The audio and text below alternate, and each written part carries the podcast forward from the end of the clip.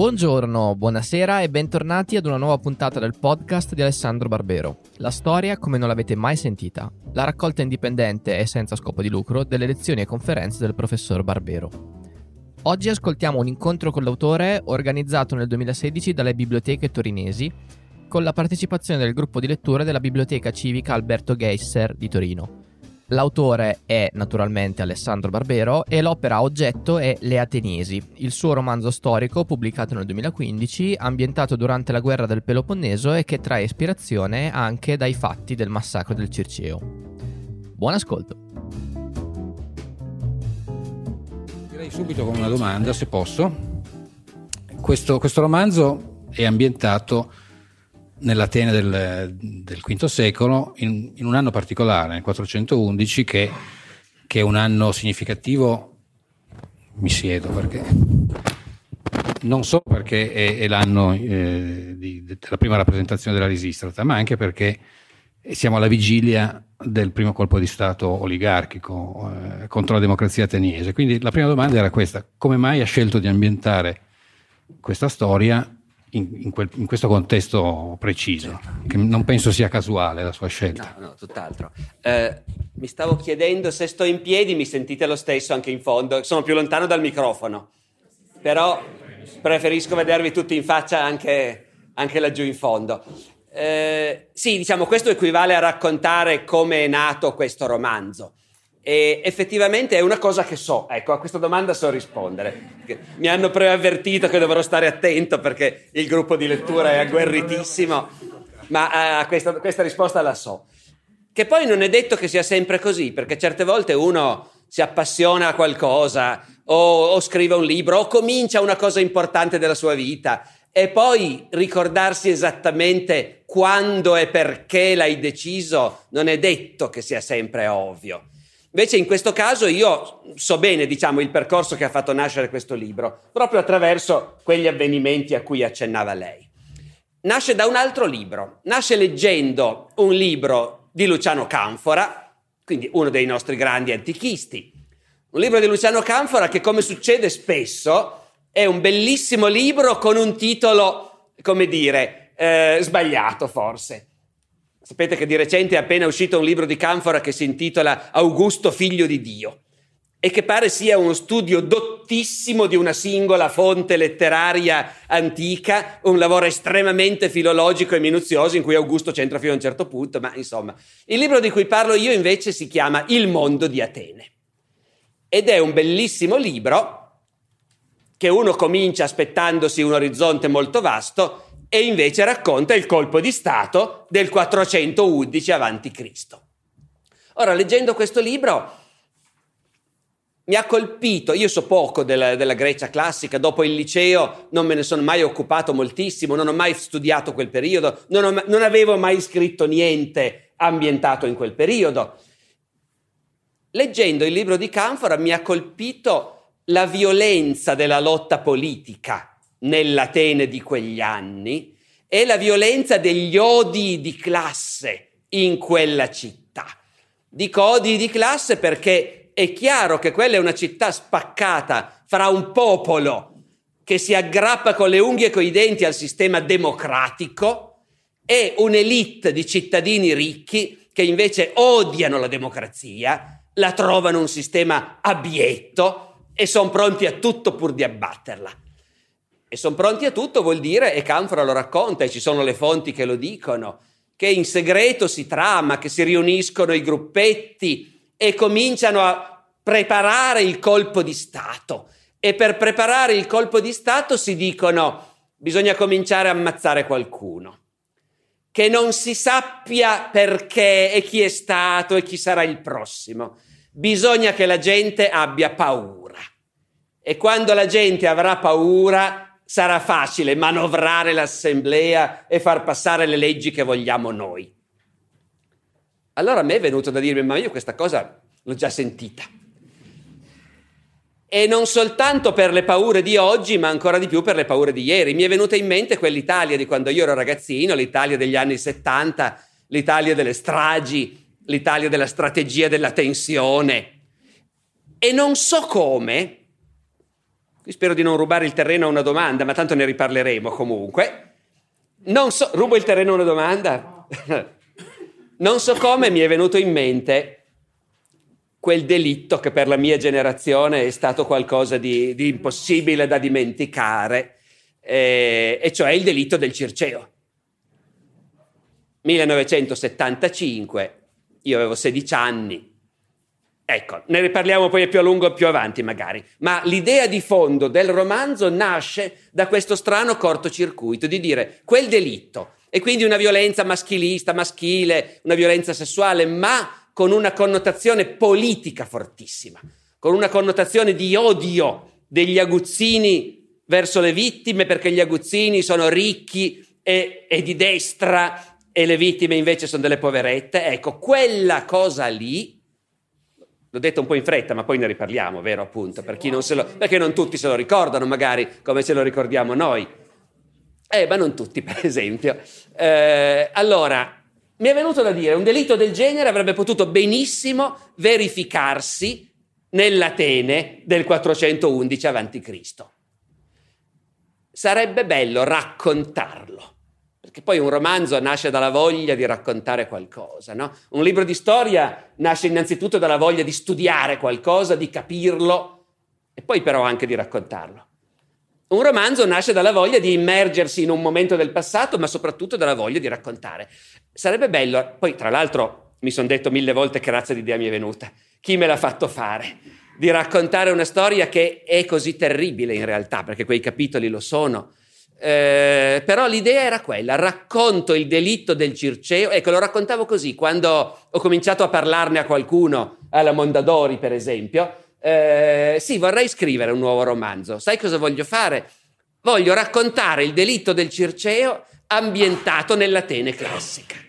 E detto così, eh, tutti mi dicevano, stranissima idea, però fantastico, va bene, fallo.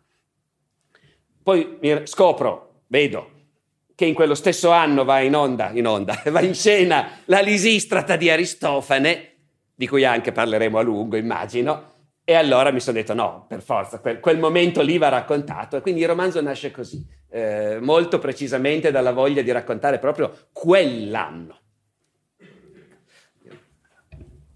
Sì, in effetti al Circeo abbiamo pensato in tanti, devo dire, subito proprio.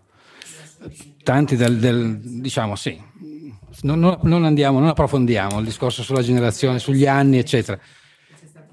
Certo, c'è stato anche un confronto con chi invece aveva altre opinioni. Ecco, magari se qualcuno del gruppo di lettura vuole cominciare a fare qualche domanda più, più in dettaglio. Sì. Allora, io sono Marina Caramello della biblioteca Geyser. Allora io la ringrazio perché la prima domanda, da sua affezionata lettrice, abituata a tutti gli ambiti di cui lei si è occupato, sia nei saggi che nei romanzi, è stato proprio, come dire, l'apertura di un nuovo fronte, se le piace questa espressione, è un fronte vero e proprio. La ringrazio perché mm, la prima domanda era proprio questa. Cioè, leggendo le Ateniesi, io, ma anche la, la, mia cara collega, siamo coetanee, avevamo 15 anni nel 75, di lei ha un anno in più, ho trovato la cronaca esatta, implacabile nei dettagli e vivida nella memoria del massacro del Circeo. La cronaca trasfigurata in romanzo. Chi conosce la sua opera sa che lei ha un talento speciale nel declinare il suo rigore di storico in chiave narrativa. Ma la trasfigurazione di quel crimine ha un passo diverso. Di questo la ringrazio perché quel fatto fu e rimane non paragonabile e non assimilabile alle tante, troppe storie di violenza contro le donne. Mi dica se ho equivocato e se le due ragazze, Glicera e Caris, per me da subito Donatella Colasanti e Rosaria Lopez, sono invece frutto della fantasia o solo lontane ispiratrici della vicenda. Non ho equivocato. E anche fisicamente, e la domanda allora è nuova, ma è questa, lei da, da storico e da cronista ha utilizzato i verbali perché sono esattamente i verbali che noi, noi abbiamo letto e abbiamo riletto. Tra l'altro è di questi giorni la notizia che verranno riesumati i resti attribuiti ad Andrea Ghira e noi stiamo sempre, come dire, sul, sugli spalti su questa vicenda, proprio perché riteniamo che sia stata esemplare e lei in modo esemplare la tratta. Alla fine è una doppia rappresentazione. Allora le faccio la domanda dopo. Ma io posso anche dire qualcosa su questa? Eh? Se vuole, sì. Io, io come sua coetanea la ringrazio, perché quella vicenda ha i caratteri del modello e se vuole anche del modello classico, di quello che dovrebbe indurci a riflettere su cosa, cosa non è il potere. Però per forse per, c'è anche una domanda sui lettori giovani, quella sì, verrà dopo. Appunto, infatti in realtà diciamo, siccome ci sono anche, non siamo tutti della nostra generazione qui, eh, voi mi, sen- mi, sentite bene se parlo? Sì, sì, sì.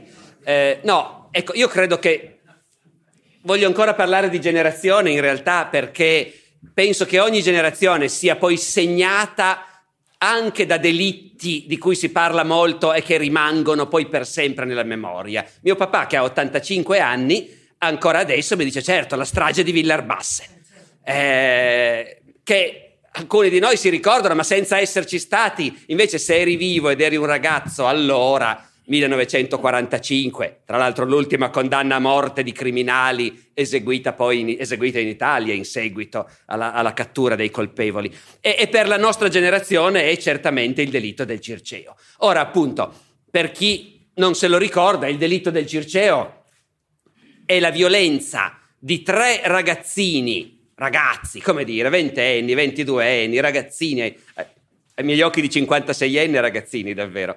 Eh, in realtà poi si adulti a quell'età lì, eh, si, è, si, è, in grado di fare... Qualcuno era un po' più grande, ma non so, sì.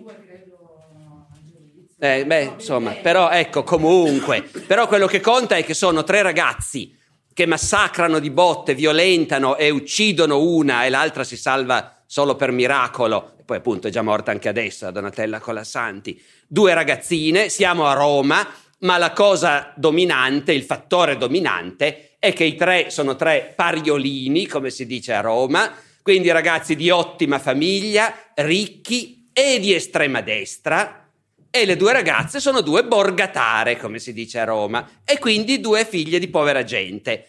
E il delitto ha questa connotazione politica inequivocabile, perché viene fuori dagli interrogatori e dai verbali che i tre, mentre massacrano le ragazze, negli intervalli, spiegano che è giusto così, perché loro tre sono nati per essere i padroni del mondo e, e invece i proletari devono star sotto e obbedire e servire. Ecco. Quindi questa cosa, come dire, io l'ho voluta riprodurre tale quale. Lei mi ringrazia e mi fa molto piacere. C'è anche gente che mi ha detto, ma professore, ha scritto delle pagine pesanti. C'è chi mi ha detto, non sembra un libro suo. C'è chi mi ha detto, non mi è piaciuto. C'è chi mi ha detto non l'ho voluto leggere perché c'è troppo sesso, troppa violenza. Fra cui mio papà e mia mamma, per esempio. Eh, no, no. E c'è chi mi ha detto ma sarà adatto ai ragazzi. Questa è anche una cosa che mi ha affascinato, vedere poi la ricezione di questo libro da parte dei ragazzi, perché all'inizio avevo i miei dubbi. Una professoressa mi ha scritto dicendomi: Guardi, professore, l'ho cominciato a leggere, mi piace immensamente. All'inizio dicevo: Lo farò subito leggere ai miei ragazzi. Arrivata alla fine mi sono detto no, non lo farò leggere a scuola. Un'altra professoressa mi ha scritto dicendomi, senta professore, ma secondo lei è adatto ai miei ragazzi? E io ovviamente ho rinunciato a questo punto a decidere io. Però poi ho cominciato a ricevere degli inviti da scuole dove il libro a ragion veduta era stato fatto leggere ai ragazzi e ho cominciato a discuterne a scuola con i ragazzi e lì ho scoperto che i ragazzi si fanno molti meno problemi che non noi e le loro professoresse, per cui in realtà ho avuto delle discussioni bellissime e liberissime anche proprio su questo tema, che poi non è l'unico del romanzo, viva Dio, eh, perché ci sono tante altre cose.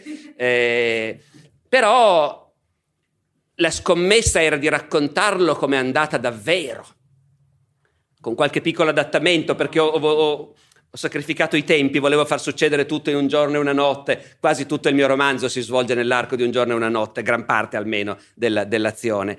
E certo, ci sono delle piccole cose che non possono essere uguali, ma queste sono sciocchezze. Eh, I tre erano strafatti di droga I greci non si drogavano, sembrerebbe, facevano di tutto, ma non avevano ancora scoperto quella cosa lì. Però bevevano e di conseguenza la cosa si risolve tranquillamente. Ci può essere stato qualche problema nel raccontare le cose esattamente come sono andate dal punto di vista psicologico? C'è un punto che mi ha creato un problema. È una piccola cosa anche questa, eh, ma lo dico per entrare anche un po' nella cucina, diciamo, di come si fabbrica un romanzo. Nella realtà i tre, Roma 1975, incontrano le due ragazze, non so se al bar, ecco, e le invitano, c'è una festa nella villa di un amico e loro vanno. Cosa normalissima. Nell'Atene del 411 a.C., come fai a portare due ragazze, figlie di uomini liberi, a casa di sconosciuti? O quasi, vicini di casa, ma quello ci ho dovuto pensare un po' prima di inventarmi un pretesto che mi piace poco, ma che insomma poteva al limite salvare la faccia e consentire che succedesse questa cosa che normalmente non succedeva, perché quello era un luogo dove le donne non facevano certe cose. Poi mi sono anche detto che dove ci sono regole ferree c'è sempre anche qualcuno che le trasgredisce. E comunque sì, Glicera e Haris sono Donatella e Rosaria. Donatella era più alta e robusta, se non sbaglio, Rosaria era piccolina. Eh, sono loro, ma perché le loro foto ce le abbiamo tutti in testa, naturalmente, no? Eh, ecco, quindi niente, questo era quello che volevo aggiungere sulla prima. Volevo fare solo un'osservazione su, su quello che lei ha detto adesso, no? sulla libertà così psicologica che si è presa. In realtà ne abbiamo parlato anche nel gruppo ed effettivamente l'aspirazione di queste due ragazze a mh, frequentare eh, giovani così ambiti, però sono figli di, di uomini molto ricchi, hanno i cavalli, sono belli, sanno, come dire, eh, interloquire in modo anche fascinoso. È un, un'ambizione che abbiamo riconosciuto nelle, nelle, giovani e non solo quelle di allora in cui lei dice ho forzato un po' la mano, ma, ma anche oggi questa ambizione, anzi alimentata da una serie di modelli eh, stereotipati e martellanti, probabilmente in, in alcune fasce mh, fe, della società al femminile e non solo c'è ancora.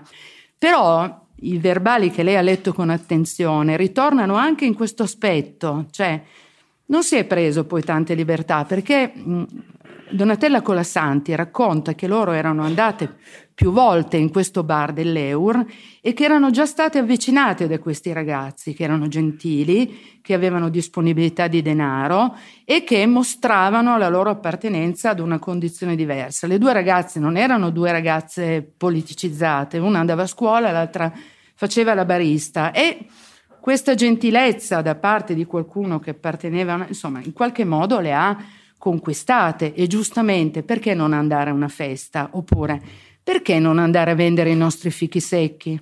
Dopotutto ce li pagano tre oboli, quando li prendiamo tre oboli in un colpo solo?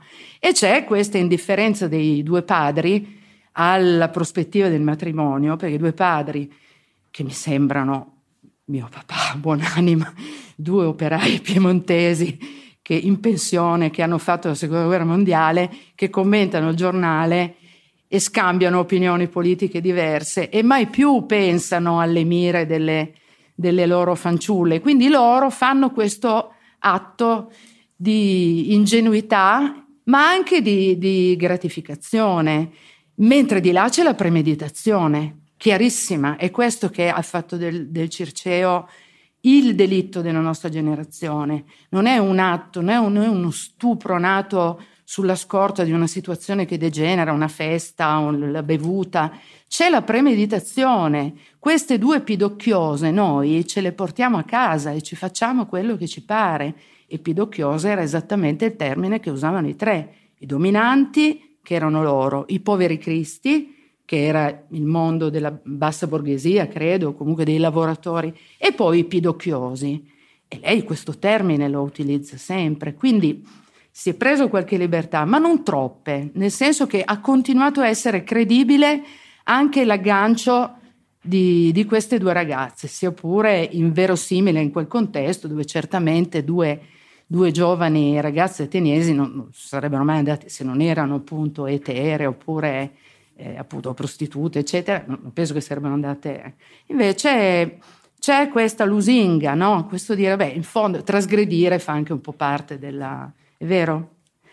Io farei ancora una domanda e poi abbiamo una, una ragazza che le dice come l'ha visto dal suo punto di vista. E la domanda è questa: il discorso su sesso e potere, su sessi e potere è molto lungo e anche molto complesso. Però lei riesce con due narrazioni esemplari a darci una sintesi.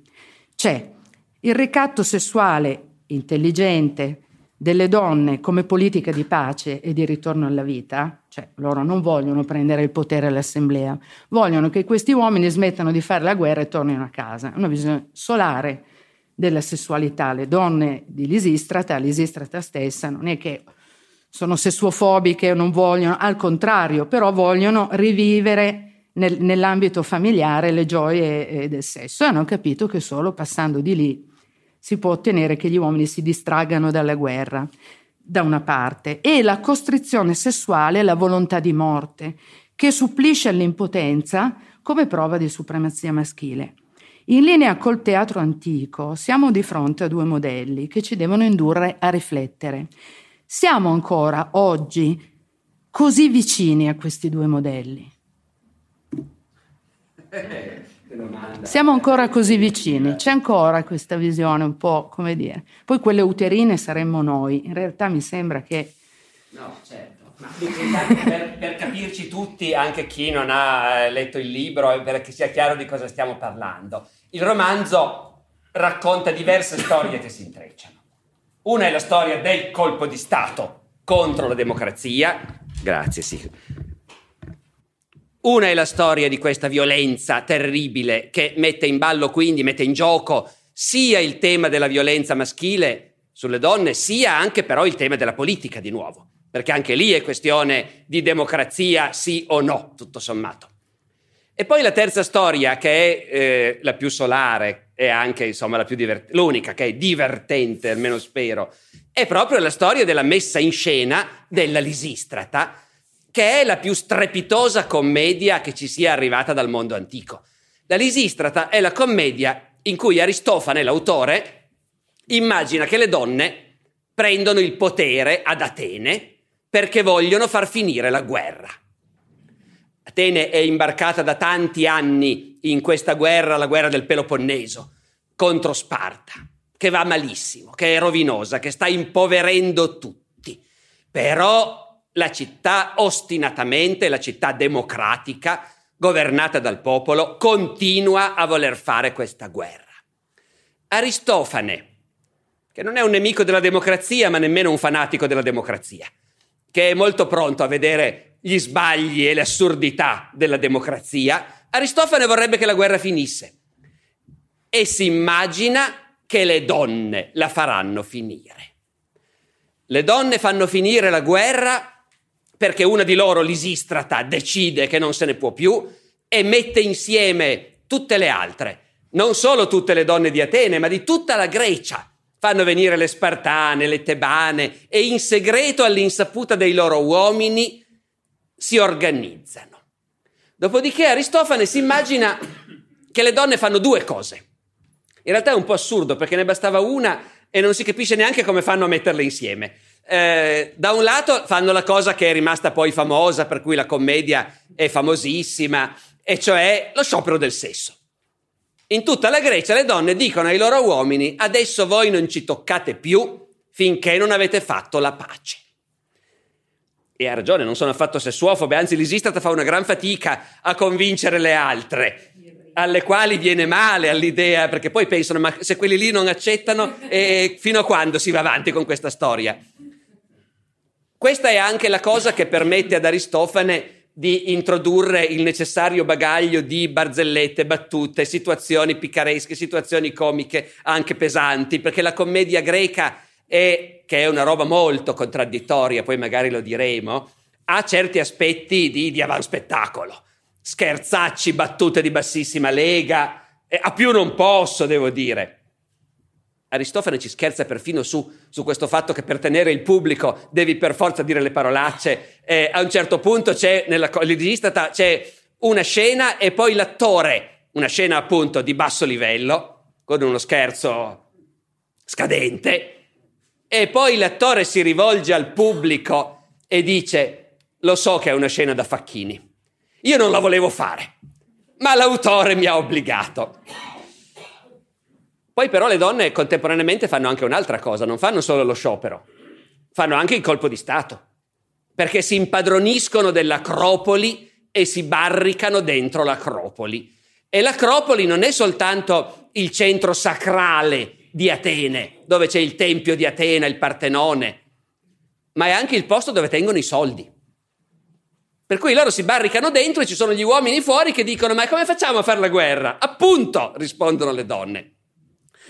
Già questa idea che Aristofane mette in scena le donne che fanno il colpo di Stato, mentre in segreto in città c'è chi sta tramando davvero di impadronirsi del Partenone e fare il colpo di Stato, è abbastanza da brivido tutto sommato. A chi sta parlando Aristofane? Piacerebbe saperlo. Sta mettendo in guardia il popolo oppure... Ecco. Ma per restare al problema di uomini e donne, che è trattato con molta finezza, devo dire, eh?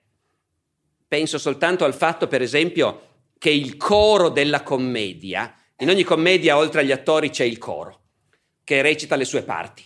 E il coro rappresenta la comunità. Normalmente nel teatro greco rappresenta l'opinione comune. Nella Lisistrata il coro è diviso in due, uomini e donne, i vecchi e le vecchie, perché le donne giovani sono tutte chiuse nel Partenone e nell'Acropoli e gli uomini giovani sono tutti in guerra. Quindi il coro è diviso in due e passa tutto il tempo a litigare e a bastonarsi, oppure a cantare cose sublimi, perché il coro fa queste due cose normalmente, eh, che a noi possono sembrare incompatibili. Ogni tanto sembra il teatro dei burattini che si menano e basta, eh, e la gente ride. E ogni tanto cantano invece cose di altissimo livello. E poi alla fine, quando hanno fatto la pace davvero, perché gli uomini si arrendono e fanno la pace, e alla fine c'è un colpo di teatro e i due cori si confondono e tornano fuori riuniti a coppie, marito e moglie, marito e moglie, marito e moglie, marito e moglie, marito e moglie, che è una scena eccezionale se si pensa che appunto il coro rappresenta la città. La città che Aristofane dice per la prima volta forse è fatta anche di donne, anzi metà sono donne.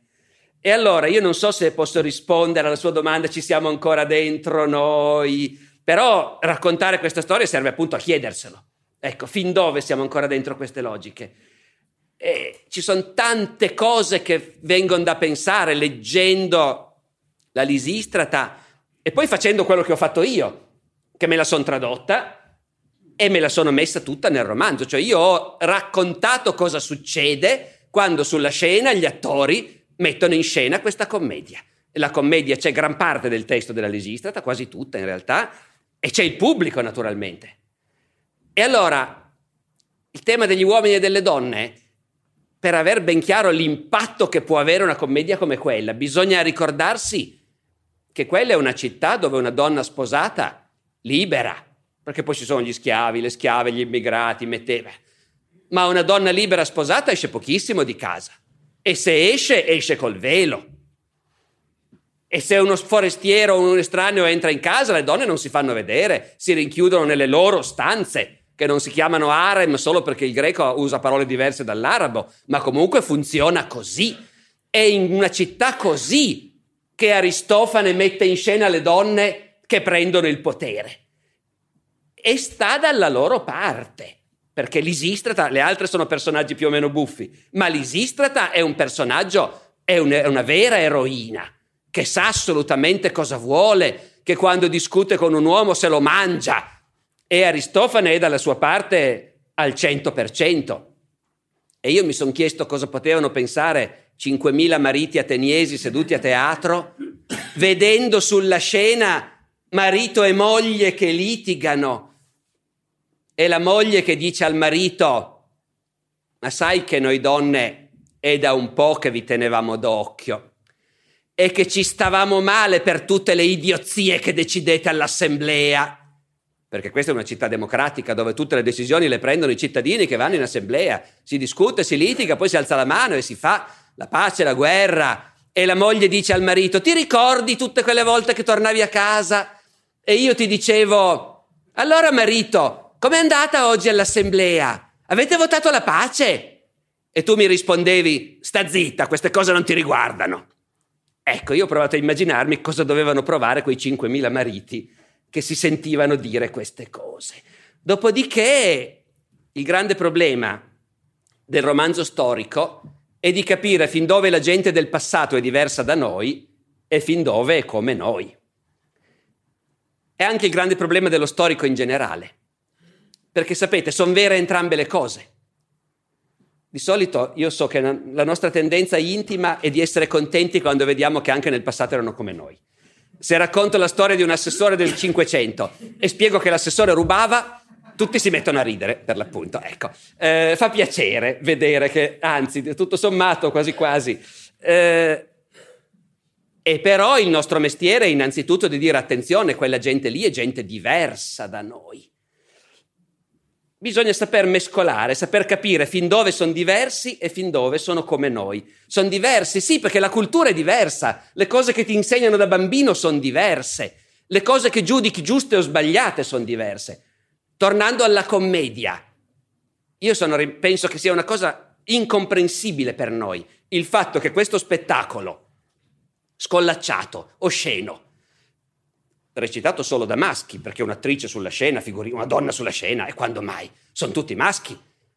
Però quelli che fanno le parti maschili hanno un grosso fallo appeso davanti, che si vede bene, e che fem- quelli che fanno le parti femminili sono ben imbottiti davanti e dietro, e giù a toccare, a scherzare, a far battute. Ecco, questo spettacolo osceno, di bassissimo livello, è un rito religioso. Si fa durante le feste di Dioniso, nel teatro del dio Dioniso, col sacerdote del dio in prima fila e la statua del dio in teatro che assiste. A noi questa sembra una cosa incomprensibile, e invece per loro è normalissimo. Quindi sono gente diversa da noi, ma gli esseri umani però hanno anche delle pulsioni che invece restano sempre quelle. E io sono convinto che appunto anche ad Atene le ragazze, sentendo i genitori che parlavano della democrazia e delle loro lotte, e probabilmente le ragazze pensavano che noia, no, ecco, e, e probabilmente appunto certe pulsioni, l'aggressività, il desiderio di imporsi, fa parte del bagaglio animale che i maschi si portano dietro così come l'ammirazione anche per la forza, eccetera, fa parte del bagaglio animale che le donne si portano dietro. E dunque, insomma, ecco, non ho risposto, ma insomma, sono tutte considerazioni legate alla, alla, domanda. Ecco. Io um, rappresenta un po' la parte giovanile delle persone che hanno letto il suo libro.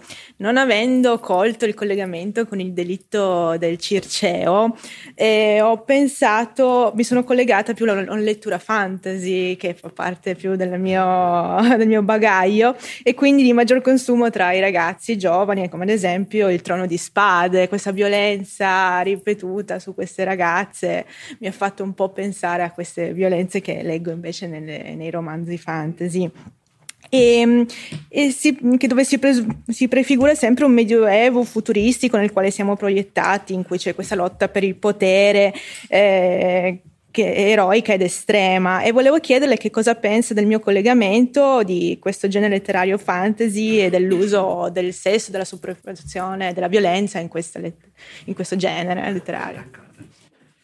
Eh, dunque, allora, eh, da che parte cominciare? Lei ha letto i romanzi del Trono di Spade. Io ho solo visto eh, la, serie, la, serie, televisiva, i romanzi non li ho letti. Non, in generale non le, leggo pochi romanzi e, po- e non mai romanzi storici e neanche fantasy. Però ho visto la serie televisiva, molti di voi l'avranno visto, Il Trono di Spade. Vedo che non l'avete visto, male. La, la, la prima serie è meravigliosa eh, devo dire non c'è neanche bisogno di avere un gusto particolare per il genere fantasy. Sapete cos'è il fantasy? Cioè sono, è ambientato in un mondo inventato, immaginario, che però assomiglia vagamente al Medioevo, come noi crediamo che fosse, diciamo, ecco. Un po' al Medioevo, un po' all'antichità, però è un mondo immaginario dove succedono tante avventure intorno al tema del potere, delle grandi famiglie che si scannano per il potere. Però la prima, la prima serie è davvero meravigliosa, divertentissima, con dialoghi e personaggi formidabili. Adesso arrivati con mia moglie alla terza, abbiamo deciso che la quarta basta, perché la qualità scende. Ma la prima. Dopodiché, non c'è dubbio che probabilmente l'impressione che questo romanzo ha fatto a qualcuno, cioè troppo sesso e troppa violenza, eh, io la provo spessissimo davanti a tanti prodotti di consumo della cultura, anche di alto livello. Eh. Eh, il trono di spade indubbiamente, per il mio gusto, ha della violenza gratuita e del sesso gratuito, non perché non vada bene raccontare la violenza e raccontare il sesso, eh, anzi, però dipende deve essere qualcosa che è intrinsecamente necessario, ecco, mentre se è messo soltanto per far vedere due donne nude e far passare un minuto perché gli sceneggiatori non sanno più come andare avanti, allora è diverso. E quanto alla violenza forse è anche peggio, perché la sensazione è che si, gli sceneggiatori si immaginano una parte di pubblico che come dire, ha piacere e aspetta con piacere i momenti di violenza, le torture, quelle cose lì. Eh, quindi lì veramente va a gusti.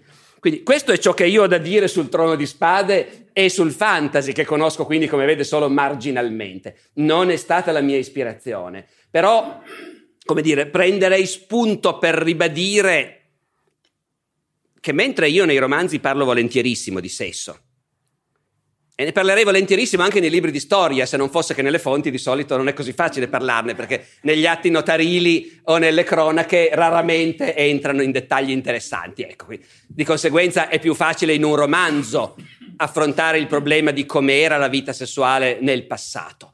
Eh, io ne parlo volentieri, è un tema che mi appassiona, però, però qui mi sono trovato a raccontare una violenza che che spaventava e disgustava anche me. E sono andato avanti fino in fondo perché era, la, la, scommessa era quella, tutto sommato. Avevo deciso di farlo e quindi l'ho fatto. Mm, però senza nessuna soddisfazione per il fatto in sé di raccontare la violenza. Ecco, devo dire che non. Eh... Poi c'è violenza e violenza. Io sono uno storico militare e mi rendo conto benissimo che quando racconto una battaglia, voi mi perdonerete per il verbo, mi diverto. Mi diverto moltissimo e il fatto che ci siano morti ammazzati da tutte le parti non mi toglie niente a quel divertimento, ahimè. Eh, però invece raccontare una violenza come quella non è, non è divertente e, e, mi dispiacerebbe appunto se, se, il libro finisse per essere classificato fra quelli che uno va a leggere aspettando le scene di sesso, ecco, diciamo così. Ah, io volevo fare una domanda che Prego. ci pensavo, no? Io ho fatto un parallelo con Pasolini che diceva che il potere approfitta sempre dei più deboli. È un parallelo però anche con eh, la psicologia che ci diede, cioè eh, secondo lei queste persone che del Circeo, questi ragazzi, no, hanno una particolare sensibilità di individuare le persone più deboli, come fanno i predatori della savana, che dividono l'animale più debole per attaccarlo. Ecco. Dal punto di vista psicologico c'è sempre questa, chiamiamolo talento, un po' talento non è, questa predisposizione per questi predatori, so, assassini, a individuare chi attaccare, perché per esempio magari hanno questa percezione, capiscono quali sono le persone da, cioè volendo fare un parallelo, è giusto o no? No, no, è giusto, è giusto, non, diciamo, non, non sarà tutto lì, ci saranno anche altre cose, ma questa cosa mi sembra giusta, perché Vabbè, come dire, adesso mi fate parlare, mi fate allontanare dal tema specifico e dico quello che penso così come lo possiamo pensare tutti, non è che abbia molto valore perché lo penso io. Però insomma, gli esseri umani sono delle bestie complicatissime e in realtà tutta la nostra cultura tende a semplificarci, a dirci si fa questo, non si fa quello, questo è giusto, quello è sbagliato. Non stare a preoccuparti con la tua testa, te lo diciamo già fin da bambino cosa devi pensare e in questo modo, bene o male, si riducono le possibilità. In gran parte è una cosa necessaria perché, per l'appunto, si vincono gli istinti naturali. Perché se no, in base agli istinti naturali, come dire, l'istinto naturale dell'essere umano di fronte a, un altro, un'altra persona che gli sta dando molto fastidio è di spaccargli la testa. Questo è l'istinto naturale. Noi non lo facciamo più perché abbiamo imparato a non farlo l'istinto naturale del maschio davanti a una donna è di dire ma in fondo io sono superiore. Eh, e ci vuole una civiltà e una cultura molto sofisticata che di rado è stata costruita a questi livelli per arrivare a dire guarda che non è così. E, insomma, adesso sono discorsi troppo impegnativi per farli in due minuti, però certamente c'è questa dimensione animale negli esseri umani che però poi si declina in modo culturale, perché questo delitto del Circeo, così come quello che racconto io nel mio romanzo che lo ricalca, è il delitto di tre che da un lato scatenano le loro pulsioni più primitive, sì, ma loro le stanno cucinando in una salsa culturale invece. Loro stanno ragionando di politica, stanno ragionando su come è fatta la loro città, su cosa è giusto e sbagliato in quella città, chi sono loro, chi sono le loro famiglie, se è giusta la democrazia o è sbagliata. Questo dico che siamo esseri complicati, no? Perché le pulsioni naturali si calano poi sempre in una dimensione culturale. E poi c'è ancora un terzo elemento, se vogliamo, che è la psicologia di ciascuno, l'inconscio, le pulsioni profonde questo tema che viene fuori dai verbali del processo del Circeo, che almeno per Izzo una spinta della sua violenza è il fatto che in realtà era impotente. Eh, questo cos'è? È, è, culturale, è animale, è, un'altra dimensione ancora che si va, che si va ad aggiungere, no? E quello a me è sembrato importante, infatti l'ho ripreso. Spie- quindi, insomma, spiegare, per spiegare i comportamenti poi ci sono tanti, tanti livelli diversi da intrecciare, ecco.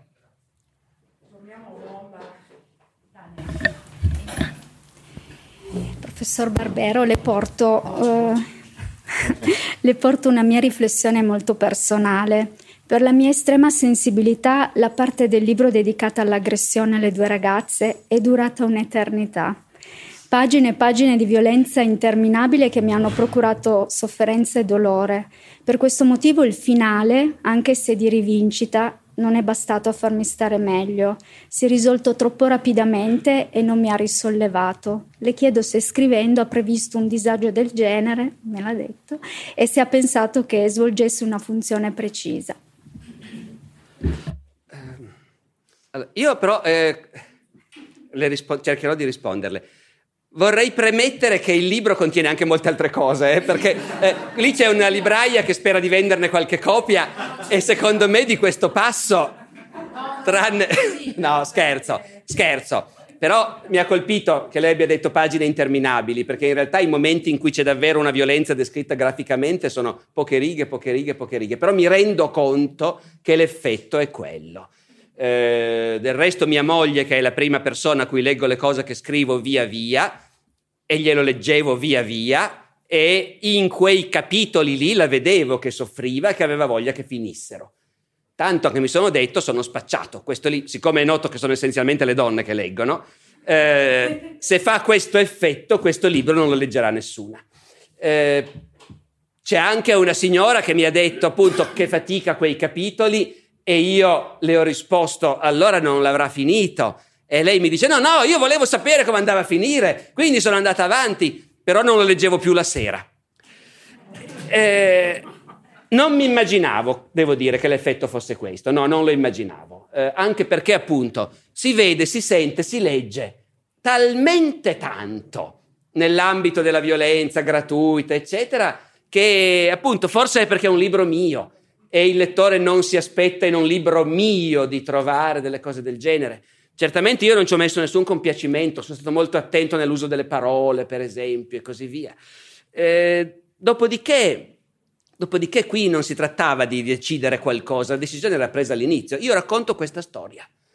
Questa è una cosa che è successa e io la racconto, spostandola in un altro contesto, usandola per illuminare un'altra epoca, le persone di un altro mondo rispetto a noi, però quello è successo e quello io racconto. Poi, poi sto a vedere cosa succede per l'appunto, perché un romanzo, ancor più di un libro di storia, un romanzo mm, raramente nasce da una teoria. Ecco, Pasolini probabilmente era capace di decidere esattamente voglio scrivere questo per ottenere quell'effetto. Eh, nel mio caso no, non, non, avevo idea di che effetto avrebbe fatto tutto questo, sentivo solo la pulsione di raccontare questa storia. Ecco. eh, che però era la pulsione appunto anche di raccontare per fortuna la Lisistrata ecco, e, e, e altre cose. Senta, visto che ha citato Pasolini, no? Perché ha citato il signore, l'ho ripreso no, però io ho pensato, no? leggendo queste pagine, no? che Pasolini muore esattamente nel 75, che è lo stesso anno sì. dei fatti del Circero, no?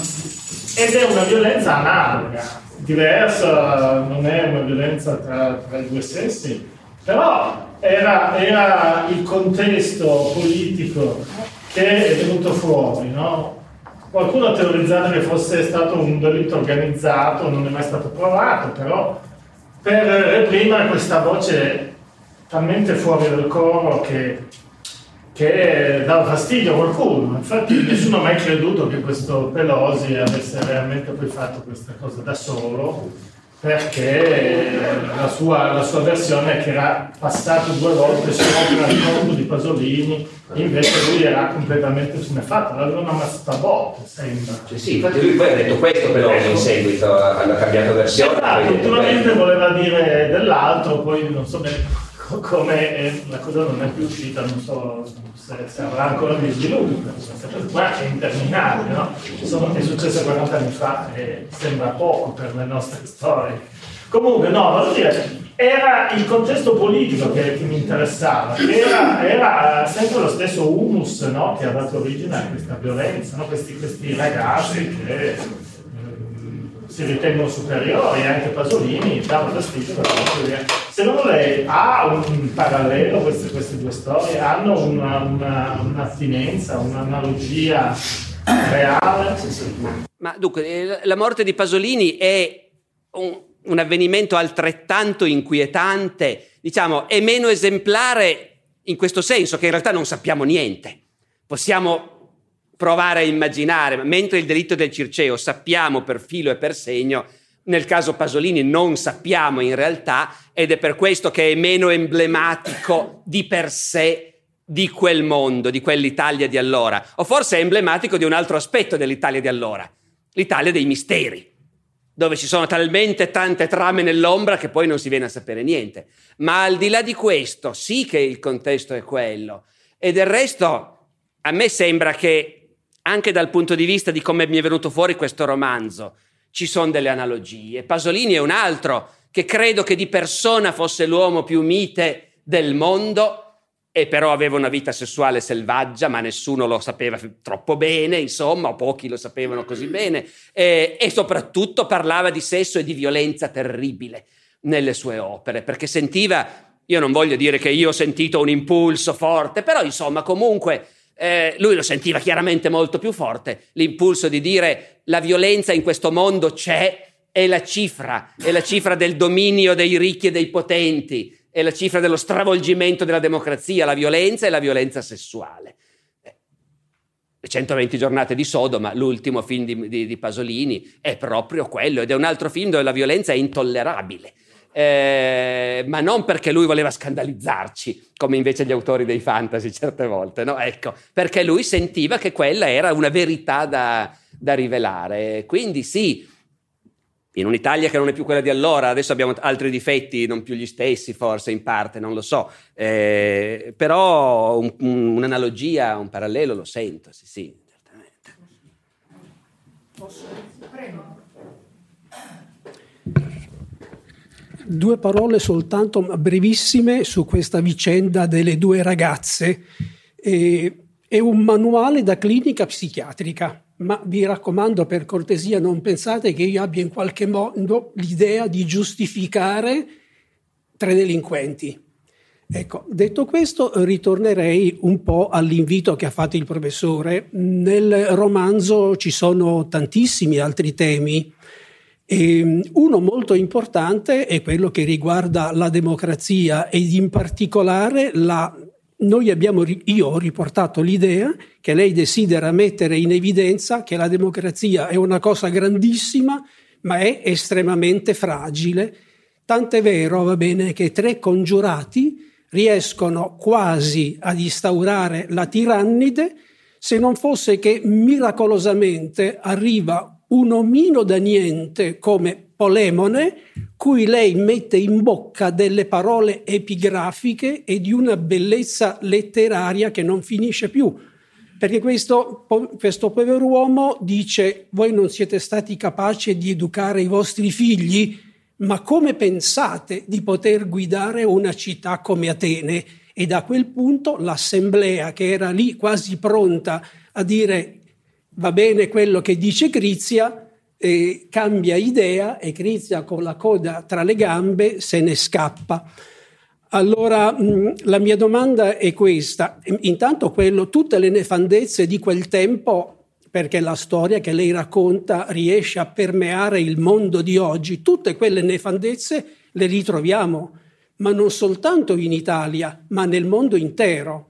Ma allora la democrazia è così fragile che può essere rovesciata? È, è fragile in, già per definizione, ma c'è un indice di pericolosità. Lei ritiene che ci sia un indice di pericolosità in questo? Poi, se ho tempo, avrei ancora qualche altra cosa da chiedere. Magari una per volta, che così viene Molto più facile volentieri. rispondere. Anzi, devo dire che. Ma, ma si accomodi, la prego, no, no, no. me la prenderò magari lunga. Va benissimo, grazie. grazie. E, e il fatto che lei menziona il finale mi ricorda che non ho completato la risposta alla signora, che diceva appunto il finale. Poi in queste situazioni non bisognerebbe mai rivelare come va a finire. Eh, ma comunque il finale non basta per riscattare quello che è successo in parte è vero, pensi che nella prima versione il finale non c'era neanche, perché io ero talmente sfiduciato tutto sommato sul fatto che sentivo un po' come, come dire, una cosa da romanzo, il fatto che poi le varie vicende devono per forza incontrarsi e che si deve dare un senso complessivo alle varie cose raccontate, perché la realtà non è fatta così, la realtà è caotica le cose succedono, non si incrociano, spesso, quasi sempre non hanno un senso. Ecco. E invece in un romanzo mi sono reso conto che non puoi rappresentare la realtà com'è. In un romanzo le cose devono avere un senso. Eh, anche se tu non avevi un messaggio preciso, però le storie, se metti insieme diverse storie, devi anche dire al lettore perché le hai messe insieme. Questo è, fa parte degli obblighi del romanziere, credo. E quindi alla fine ho pensato, ho scritto un finale che mi ha messo in parte tranquillo con la mia coscienza, però certo solo in parte, perché quello che è successo non si può riscattare comunque, naturalmente, no? Dopodiché il finale è appunto il modo in cui queste diverse storie stanno insieme è, è la dimensione politica. Cos'è la democrazia? È fragile la democrazia? Ecco, io no, anche qui, io ho raccontato una storia, col desiderio che fosse una storia che faceva nascere degli interrogativi, che faceva venire voglia di discutere, ma senza una tesi preconcetta. Io stesso non saprei bene cosa pensare. La prima cosa che ho pensato è che la democrazia, come la intendevano gli ateniesi, è una cosa talmente diversa dalla nostra che c'è da aver vergogna che usiamo la stessa parola perché veramente mi è venuto da dirmi, ma non è un limite della nostra cultura il fatto che usiamo sempre la stessa parola e così stiamo tranquilli in fondo, no? Siamo in democrazia. Se fossimo abituati a dire sì, ma che tipo di democrazia? Forse sarebbe anche più facile chiedersi se è fragile o non lo è, se è in pericolo o no. La democrazia ateniese è una cosa meravigliosa e spaventosa al tempo stesso tanto che uno capisce quasi alla fine i suoi nemici, sì. devo per fin dire. È una cosa meravigliosa e spaventosa, perché è la democrazia totale, diretta. Gli ateniesi sì, ogni tanto eleggono qualche magistrato, ogni tanto tirano a sorte qualche funzionario, i generali li eleggono, non li tirano a sorte perché sì. hanno capito che in quel caso lì è troppo importante. In altri casi tirano proprio a sorte, come se noi tirassimo a sorte l'assessore eh, ai lavori pubblici fra tutti i cittadini. Ma la verità vera è che le grandi decisioni le prendono i cittadini direttamente. Il che vuol dire che quel mattino il cittadino che ne ha voglia va all'assemblea poi arriva uno con l'ordine del giorno. E cosa c'è all'ordine del giorno? E ci può essere qualunque cosa. Facciamo finalmente la pace? Oppure la continuiamo la guerra contro Sparta? Oppure attacchiamo anche qualcun altro? Mandiamo una flotta a sbarcare nell'isola di Melos, per esempio? Oppure all'ordine del giorno ci può essere, come è successo davvero a un certo punto, tor- è tornata la flotta che ha vinto una grande battaglia alle isole Arginuse, l'ultima grande vittoria degli ateniesi contro Sparta, prima della fine della guerra del Peloponneso. Sono tornati i dieci ammiragli della flotta eletti dal popolo e bisogna decidere, votiamo un ringraziamento per i dieci ammiragli che hanno vinto, oppure siccome non hanno recuperato i nostri morti e forse neanche dei naufraghi sono tornati indietro troppo in fretta, e allora li mettiamo sotto processo. Si fanno un po' di discorsi, poi la gente vota. Chi c'è c'è e vota. E si fa come decide la maggioranza. Sì, i dieci ammiragli li mettiamo sotto processo, perché è un sacrilegio che non hanno portato a casa i naufraghi e i corpi dei morti. E allora si va a processo, ma anche in tribunale non ci sono dei magistrati, ci sono 500 cittadini tirati a sorte e i 500 cittadini tirati a sorte che quel mattino hanno saputo che dovevano presentarsi in tribunale, ascoltano gli avvocati, gli accusatori e poi votano e mandano a morte i dieci ammiragli che hanno vinto l'ultima battaglia. Oppure davanti ai 500 cittadini ci può essere all'ordine del giorno condanniamo a morte Socrate. Perché dopo tutto questo Socrate è un buon cittadino. Cos'è che insegna davvero ai nostri ragazzi? I ragazzi tornano a casa e dicono, sai papà, Socrate dice che con un discorso uno che sa parlare bene può dimostrare la verità, oppure può dimostrare il contrario. Ma allora la verità esiste, papà? E allora questo Socrate siamo sicuri che fa bene ai nostri ragazzi.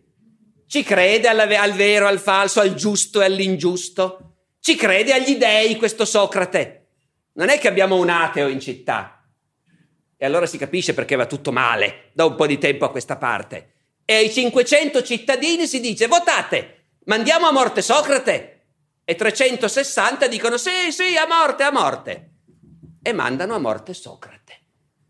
Dopodiché il cittadino che quel giorno, invece di andare in bottega, è andato a votare all'assemblea o è andato a votare in tribunale, alla sera prende la paga perché lo Stato paga la giornata di lavoro ai cittadini che vanno all'assemblea a votare.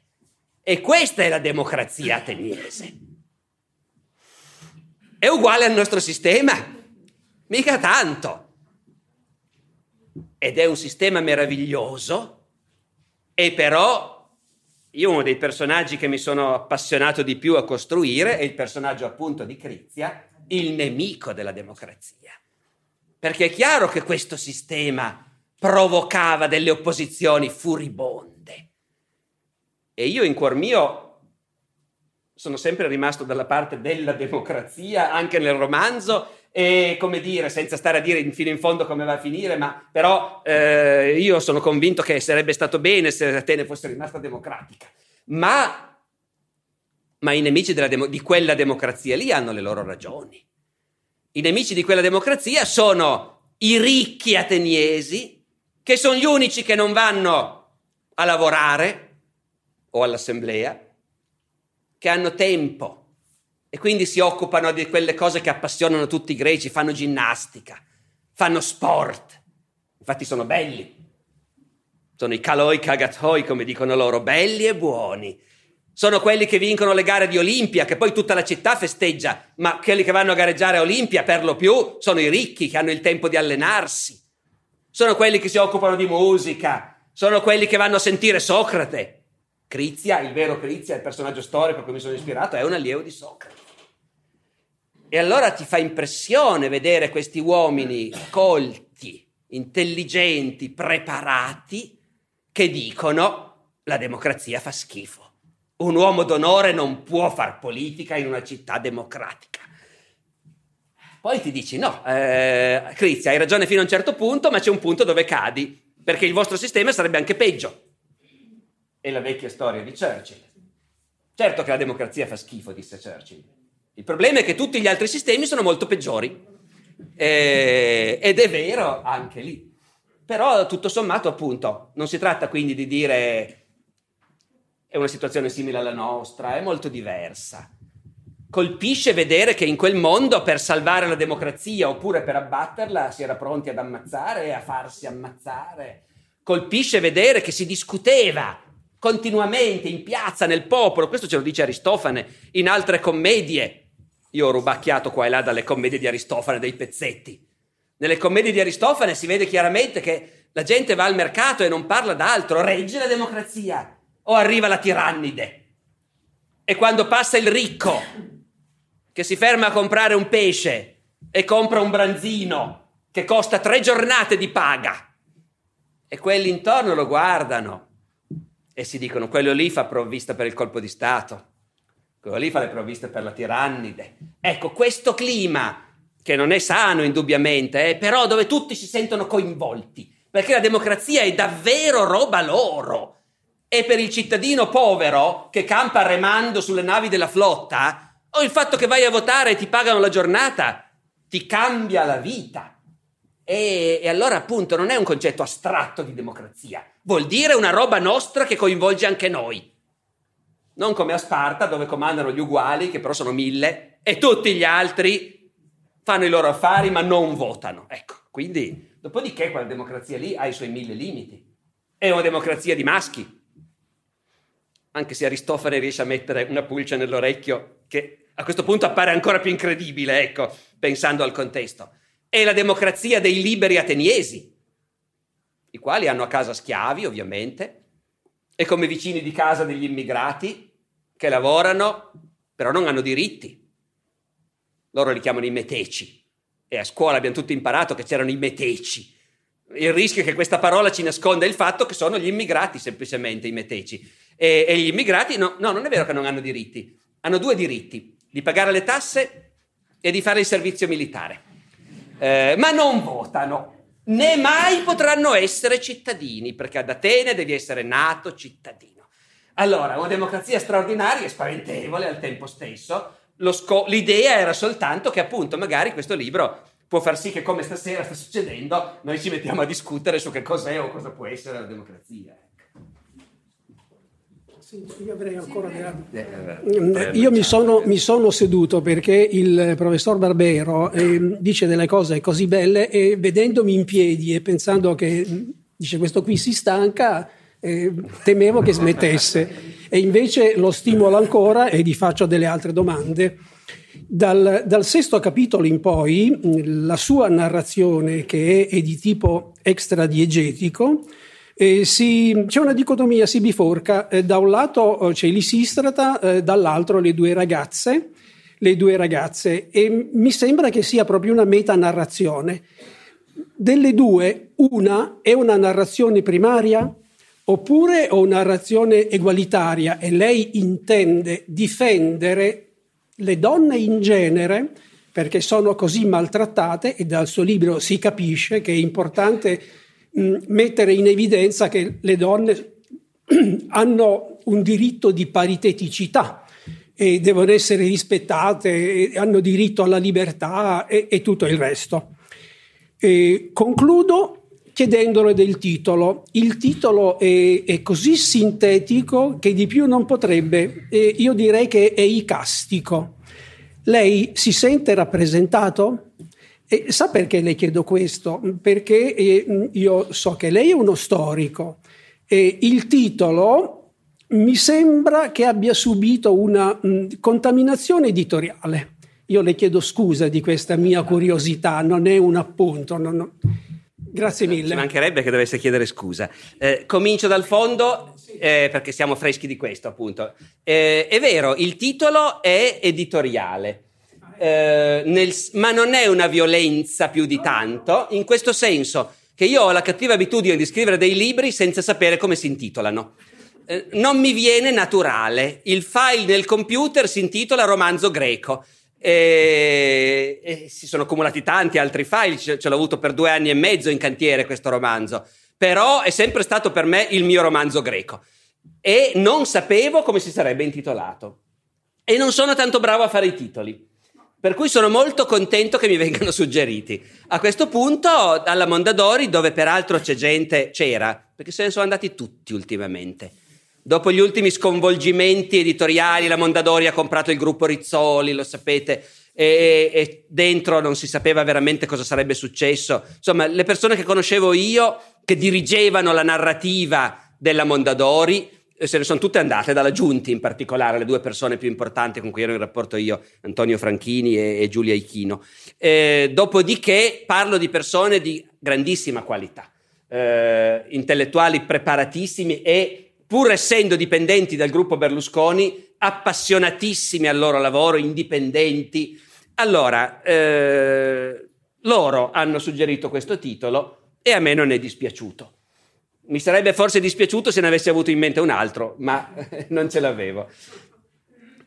Per quanto riguarda la struttura del romanzo, io non sono un teorico, quindi non, eh, non mi preoccupo e non saprei neanche, diciamo, ragionare troppo su una struttura che mi è venuta fuori semplicemente in modo spontaneo. Io l'ho detto, ci sono tre storie. La storia del, della preparazione del colpo di Stato apre il romanzo in pratica, dopo il prologo, e lo chiude. E quindi tiene insieme tutto. Dopodiché le due storie principali sono la storia della messa in scena della commedia e la storia della violenza sulle due ragazze. Queste due storie io ci tenevo fin dall'inizio che si rispecchiassero l'una nell'altra. Queste due storie sono una solare e una tenebrosa, una divertente e una pesante. E, e, quindi mi è venuto in mente quasi subito di dire le racconto in modo alterno. Anzi, la fatica nella costruzione della struttura è consistita essenzialmente nel far tornare i tempi, perché a quel punto, una volta deciso che mentre va in scena la commedia si consuma la violenza, eh, allora dovevo far tornare le cose e non è sempre facilissimo, mi sono dovuto prendere delle libertà, sia con la storia del Circeo, sia con la messa in scena della commedia. Insomma, ci sono tante cose che ho, come dire, un po' modificato per far tornare i tempi e per ottenere questa alternanza di, di capitoli che mi sembrava in sé riuscita dal punto di vista narrativo, anche perché il lettore passa appunto continuamente da una situazione a quella opposta. Eh, può essere una doccia fredda, può essere un sollievo, però poi i capitoli sono brevissimi in genere c'era naturalmente un problema. Queste due ragazze sono vittime e con tutta la buona volontà sono due ragazzine ingenue. Io ho cercato di fare in modo che non fossero soltanto vittime, ho cercato di fare in modo che fossero, come dire, a un certo punto consapevoli di quello che c'era in gioco e capaci di tenere testa moralmente ai, ai loro aguzzini. E però, però, non bastava e infatti c'è poi anche un altro personaggio femminile che mi è servito per, come dire, riequilibrare i conti, tutto sommato, ecco, diciamo.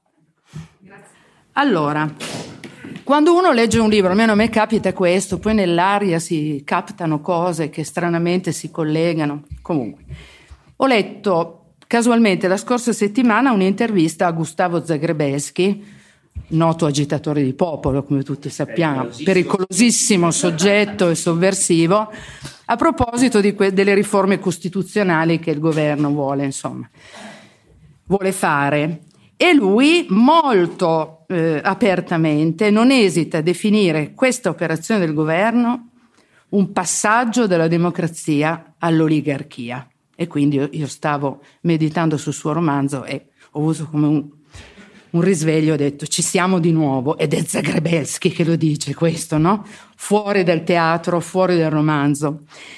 E nelle ultime pagine del suo romanzo lei ci convoca all'assemblea, ci siamo anche noi a quell'assemblea, in cui il discorso del padre di Caris riesce in qualche modo ad, a posticipare, ad allontanare il, il rischio della votazione per l'oligarchia e a tenere insieme questa democrazia usciamo dalla, dal teatro, usciamo dall'assemblea e siamo contenti perché un discorso legato a una violazione concreta, a un fatto che poi riguarda una donna, questo è straordinario, come è straordinaria la vicenda che ci racconta Aristofane, ci rende ancora più, come dire, contenti che la democrazia abbia tenuto su quelle, su quelle basi. Poi usciamo dentro, entriamo nella nostra realtà. E quando arriviamo nella realtà l'incontro è pesante ed è anche desolante. Abbiamo spesso un senso di impotenza di esclusione dai momenti decisionali anche da quelli mediati, perché siamo una democrazia parlamentare, quindi ovvio che non c'è un, un rapporto diretto, no? Però è comunque molto frustrante. E siamo all'interno della zona grigia di, di Primo Levi che a nostro parere è sempre più estesa, sempre più estesa. Vediamo il male che viene rappresentato continuamente, no? in modo direi ossessivo in tutte le forme, però facciamo fatica a identificare il bene e il giusto. Più che una dialettica c'è una grande mistificazione, anche qui il discorso è piuttosto complesso. No? Lei come storico e come cittadino, che cosa vede dopo averci parlato della, comunque della trasparenza di, della democrazia ateniese, di quella dialettica pulita, potremmo dire, tra le parti in causa? È una domanda molto impegnativa Spero di non essere irrispettoso con lei, se mi scuso con chi eventualmente voleva parlare del romanzo, ma invece parliamo di cose più importanti che non del romanzo e quindi in definitiva no, scherzo. Infatti, la verità è che però appunto eh, lo storico fatica a capire il presente e il futuro quanto fatichiamo tutti naturalmente. Noi è già tanto se riusciamo a dire più o meno cosa è successo nel passato, ed è davvero tanto, eh, credetemi, perché in realtà ne sappiamo molto meno di quello che, che, sarebbe, che, che si pensa a volte. Muoversi nel presente, nella sua complessità infinita, è faticoso per lo storico come per tutti. Il cittadino pensa che dobbiamo, se non altro, fare chiarezza sulle parole che usiamo e sugli obiettivi che abbiamo. Dico le parole perché mi ricollego al discorso su cosa vuol dire democrazia. Io sono convinto che se oggi si parlasse con molte persone chiedendo cosa vuol dire democrazia, pochi direbbero, beh, democrazia vuol dire che decidiamo noi. Io credo che molti di noi, ma noi, io stesso, e se ci penso, in fondo, cosa vuol dire democrazia? Viviamo in democrazia, dopo tutto. Noi siamo una democrazia. Quindi abbiamo il diritto di dire quello che vogliamo. Possiamo avere le nostre opinioni e dirlo e parlarne senza che venga la polizia a bussare all'alba. Possiamo organizzarci, riunirci, andare in giro, manifestare, esprimere qualunque opinione. E questa, e viviamo in una certa sicurezza. La polizia raramente ammazza di botte qualcuno. E, e questa è la democrazia. Raramente eh, questa è la democrazia. Io credo che sia la definizione più adatta al sistema in cui viviamo. Allora, semplicemente è, è importante saperlo. Io non ho la minima idea se sia possibile gestire società complesse come le nostre eh, in un modo diverso. Eh? Voi vedete, parlo come parlerei con gli amici senza essere minimamente competente su questi argomenti, ma insomma lei mi ha provocato. Eh, Gorbaciov quando, quando sperava di trasformare l'Unione Sovietica in una democrazia lanciò una parola d'ordine prima di tutto, vi ricordate? La trasparenza, la glasnost. In realtà poi pare che in russo glasnost voglia dire poter parlare forte, che non c'entra niente la trasparenza. Ma noi avevamo associato invece all'idea, forse perché in inglese glass vuol dire vetro, eh, mentre in russo vuol dire voce. Eh, ecco, ma però noi dicevamo trasparenza. Ecco, la trasparenza, i meccanismi di controllo probabilmente renderebbero un po' più democratica la democrazia. Mm, non lo so. Poi naturalmente nel presente ti trovi a scegliere fra diverse possibilità e allora di nuovo finisci per dire come Churchill. Tutto sommato tra quello che offre il presente va benissimo così, ci sta andando di lusso. Però è anche una posizione un po' rinunciataria, perché vuol dire che appunto allora a questo punto ci si accontenta, diciamo così. Non so, non so, mm, io non sono un, un, teorico, non sono uno abituato a riflettere in modo rigoroso su queste cose. Faccio lo storico e quindi, lo confesso con un po' di, dire, di rossore, mi interessa molto di più il passato che non il presente. Eh, e, e di conseguenza...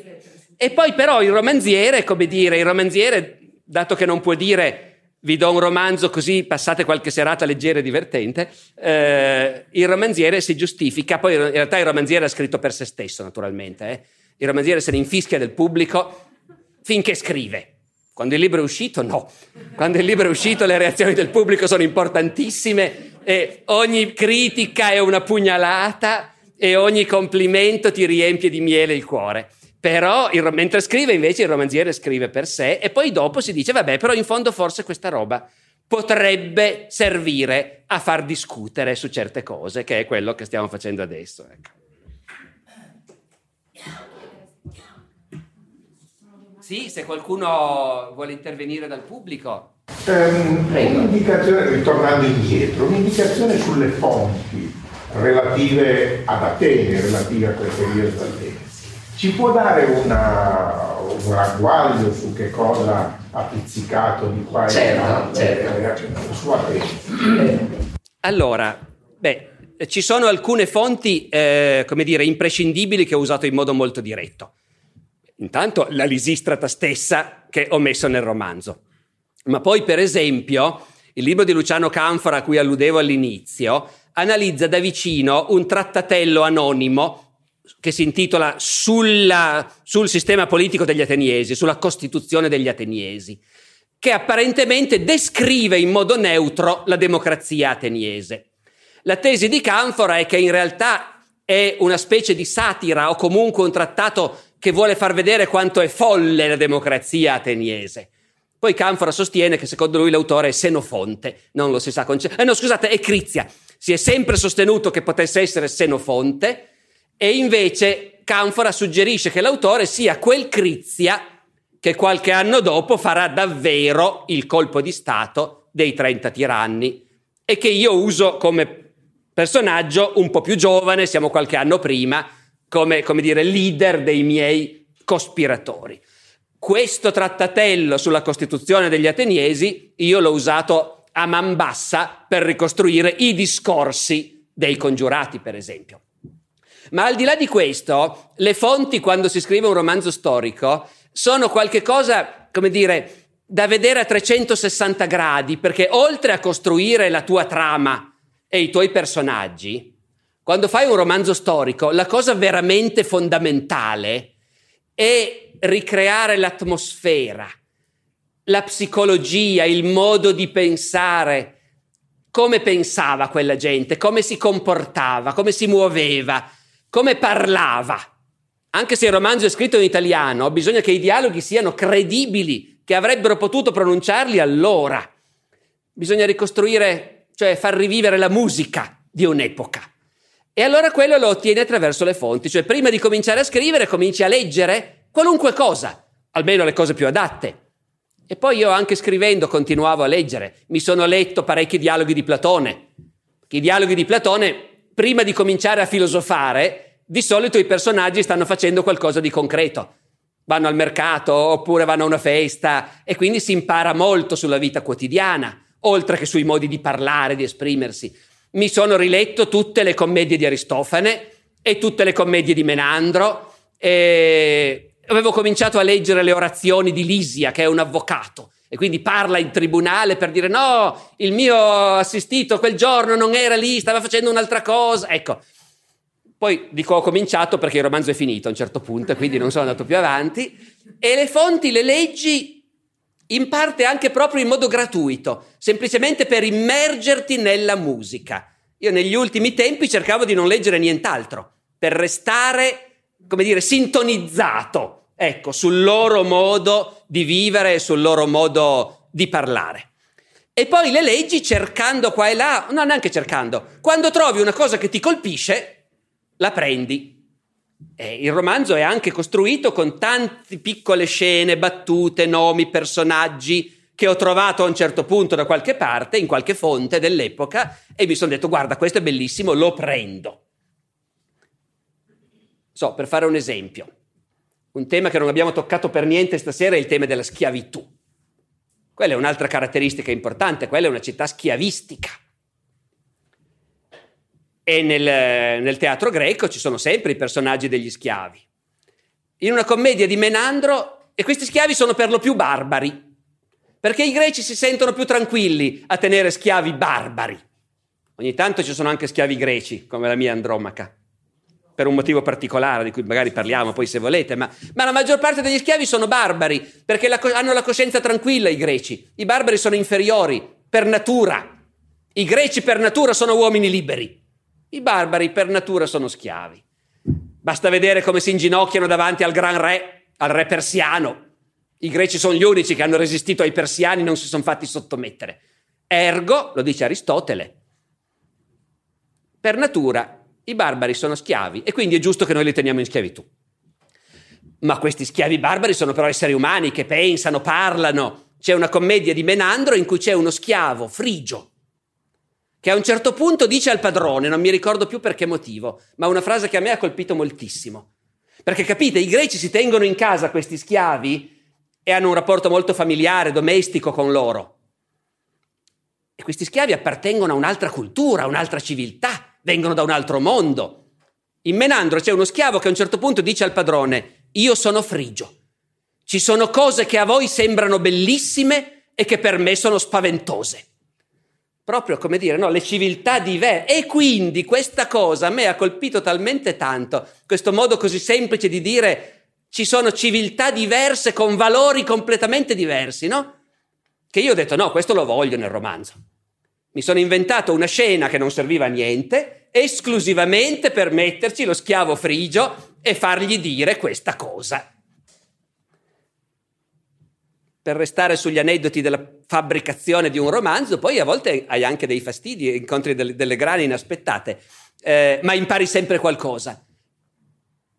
Una delle prime scene del romanzo rappresenta un banchetto, un simposio anzi. Dico simposio perché simposio in greco vuol dire bere insieme. Banchetto non rende l'idea. La sensazione è che loro si trovavano per mangiavano qualcosa in fretta e poi si cominciava a bere e quella era la serata. Io rappresento questo simposio in cui questi uomini, questi congiurati, bevono e intanto parlano contro la democrazia e cominciano a buttare giù l'idea del colpo di Stato. Il simposio ha anche una sua sacralità, non si beve mai vino senza fare un'offerta al Dio. Io avevo raccontato questa scena, ogni tanto parla il capo, tutti annuiscono, allora il capo dice chi è d'accordo beva e ognuno prende la sua coppa e beve per sancire questo patto. Poi leggo un'orazione di Lisia, appunto, avvocato, il quale a un certo punto, chissà perché, dice questa cosa. Dice, gli spartani non sono come noi ateniesi. Dagli spartani quando bevono ognuno ha la sua coppa. Non come noi ateniesi che quando beviamo c'è una coppa sola e fa il giro dei convitati. Una stupidaggine in apparenza, una roba da niente, però pensate, gli ateniesi fanno sempre così. Non verrebbe mai in mente a un ateniese di invitare e dare una coppa a testa. Sei matto? Talmente sono ritualizzate queste occasioni, talmente sono importanti per la loro cultura. No, è chiaro, se puoi dire noi ateniesi facciamo così, sono gli spartani che fanno in quell'altro modo. Gente diversa da noi, appunto, che dà importanza a queste cose. Allora, però, a quel punto io come facevo con i miei convitati che avevano ciascuno la sua coppa? Niente, ho dovuto riscriverle quelle pagine. Eh, e non vi dico la difficoltà dal punto di vista grammaticale e sintattico di trasformare tante coppe in una coppa sola. Non tornava più niente alla fine, ho dovuto riscrivere mezzo capitolo. Però dovevo farlo perché loro facevano così. Ci sono altre domande? No, una sola quello che lei ha detto sulla coppa, io l'ho sentito adesso, no? non, non, ci pensavo. Il paragone con l'ultima cena è, è automatico, no? Una coppa sola per tutti. Gli ebrei come facevano per prendere Gesù Cristo? È una buona domanda. Le, n- non lo so, forse qualcuno lo sa. A me verrebbe da dire che siccome Gesù Cristo e gli apostoli erano ebrei, evidentemente facevano così. Non credo che Gesù intendesse innovare su tradizioni di quel genere, però non lo so, bisogna, bisogna informarsi. Um, la sua domanda mi fa venire in mente che parlando di fonti ne ho dimenticata una, perché ho parlato solo di fonti scritte. E noi storici abbiamo un po' il vizio di identificare le fonti con ciò che è scritto. Sono gli archeologi che si occupano dei cocci, no? per intenderci. Ma invece abbiamo torto, i cocci sono importantissimi. I vasi greci. i vasi greci, sapete i vasi con le figure, no? Quelli a fondo nero, quelli a fondo rosso. Ecco, i greci rappresentavano tutto. Non c'è situazione della vita greca che non sia raffigurata sui vasi. E il mio romanzo lo segue dalla prima scena iniziale in cui delle donne vanno alla fontana. Come è fatta la fontana? Ci sono i vasi che te lo dicono. Come è vestita la gente? Lo, ci sono i vasi che te lo dicono. E soprattutto, confesso, come facevano sesso? È pieno di vasi erotici andate a vedere su internet che rappresentano in modo meraviglioso, anche se molto maschilista, eh, il modo di far sesso dei greci. C'è una ricchezza di illustrazioni sbalorditiva. Non avevano tanti problemi religiosi con quello, anzi il sesso era una cosa religiosa per loro. Facevano delle processioni portando in giro dei grandi falli in processione e quindi erano liberissimi nelle loro raffigurazioni. C'era, lei voleva ma eh, io non ho letto il romanzo, l'ho comprato però. Eh. eh, perciò, adesso perciò non ho capito bene il finale. E meno male. A me è sempre stata più simpatica Sparta di Atene. Sa perché? Sa perché? Perché la donna Sparta stava molto meglio che Atene, giusto? Perciò... Eh, quasi giusto. Eh, allora di, direi, ma anche a me stava più simpatica Sparta di Atene, però secondo me lì c'è un'altra cosa. Eh. Cominci, fi- esatto, già quando giochi a soldatini, tutti stanno per i sudisti, tutti stanno con gli indiani, beh, gli indiani poi è giusto probabilmente, ma anche quando le cause sono sbagliate, le cause perse piacciono tantissimo ai ragazzini che giocano a soldatini e, e quindi sì, è un altro discorso. La donna spartana, c'è da dire una cosa, come spesso succede per l'antichità, non sappiamo molto. Gran parte di quello che sappiamo sono i pettegolezzi degli ateniesi. Indubbiamente, nei pettegolezzi degli ateniesi, le donne spartane sono troppo libere. Eh, e si sa, gli spartani vanno matti per lo sport, per la ginnastica. E, e anche le loro donne fanno ginnastica, davvero, sì. Ma nude come gli uomini, eh sì, allora capite, su questa cosa delle donne spartane eh, e per fare ginnastica si vestono con abiti un po' più succinti, con lo spacco. Ecco, però sono pettegolezzi degli ateniesi, non è proprio sicuro, sicuro, sicuro che sia così, ecco. Scusa, posso dirne un'altra? Se il pubblico è d'accordo. allora, visto che avete parlato di Grecia e di Spartani, no? Allora, gli Spartani, il mito del militare, tutto quanto, i greci si sono menati fra di loro per secoli ma l'unica volta che c'è stato da combattere veramente con uno scopo, cioè fermare i persiani, gli spartani non c'erano, hanno fatto tutti gli ateniesi. No? E questo colmiva con una mia teoria da ingegnere, che soprattutto le democrazie costruiscono armi migliori. Lei cosa ne pensa? Ma eh, dunque, guardi, eh, uno è certamente è verissimo che gli Spartani, popolo militarista non, i cui uomini non facevano altro che allenarsi per la guerra, eh, se possibile la facevano il meno possibile la guerra, ecco. Forse la conoscevano troppo bene, ma questa è la versione, diciamo, più simpatica. In realtà erano prudenti, esitanti, eh, dubbiosi. Erano i più bravi di tutti a fare la guerra, ma cercavano di non farla. E questo irritava molto gli altri greci, quando per l'appunto c'era il caso della guerra contro i persiani. Però non bisogna neanche calunniarli troppo. A Maratona non sono andati, ma stavano celebrando le feste carnee. E quando si celebravano le feste religiose non ce n'è per nessuno. Infatti nessuno li ha criticati più di tanto, c'è poco da fare. Le feste religiose sono ovviamente la cosa più importante del mondo. I persiani vengono dopo. E infatti poi sono partiti, poveretti. Sono partiti e sono arrivati sul campo di maratona, credo, il giorno dopo o qualche giorno dopo. Hanno visto, hanno detto bravi, ateniesi, complimenti e sono tornati indietro. Ma non è che lo sapevano al momento di partire che era già tutto finito, quindi non bisogna calunniarli troppo. Nella guerra successiva, quella dell'80, gli spartani ci sono e come, ed è l'esercito spartano. Dopo che la flotta ateniese ha sconfitto quella, spar- quella persiana, è l'esercito spartano che annienta l'esercito di, dei persiani di Serse alla battaglia di Platea. E quindi, insomma, in realtà poi la parte se l'hanno fatta anche loro. Semmai va criticato l'oracolo di Delfi, il quale interrogato aveva detto ai greci, ma guardate ragazzi, è meglio sottomettersi ai persiani perché non si sa mai. Bene. Eh... Prego. Allora, effettivamente chiudiamo l'incontro ringraziando tantissimo Alessandro Barbero, prima ricordando, ricordando che è presente la libreria Borgo Po con la nostra giovane amica libraia Liliana Maina, la libreria Borgo Poi qui in collina. E, mh, io vorrei chiederle, visto che si è evocata Androma, che a quanto pare quello doveva essere il finale, se le chiedo di leggere ad alta voce queste, lei si appropria del suo nome. Riesce? Eh, volentieri, sì, sì, volentieri. Mi sembra... E così concludiamo, concludiamo l'incontro. Naturalmente diciamo il contesto che il lettore a questo punto ha, ha conosciuto dà più senso a, a, questo, a questo, episodio. Eh, lei comunque è, appunto, è una donna greca di un luogo dove gli abitanti erano discendenti degli Spartani, l'isola di Melos, è stata fatta schiava ad Atene, dove le hanno anche cambiato nome, e poi alla fine invece fugge e, e raggiunge un presidio spartano per l'appunto. Chi va là? Andromaca scese di sella, impugnò le redini e andò verso di loro.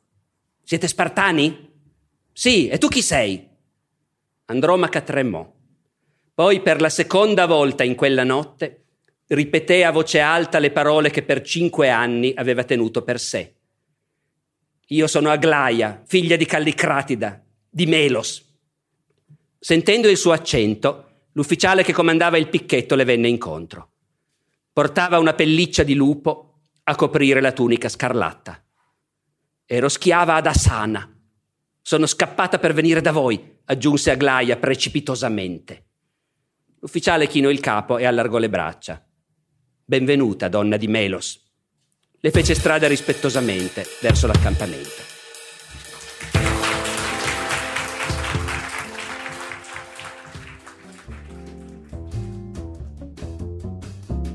Grazie per aver ascoltato anche questa puntata del podcast di Alessandro Barbero. Come sempre nella descrizione trovate i link ai profili social del podcast e al video originale da cui questo episodio è stato tratto.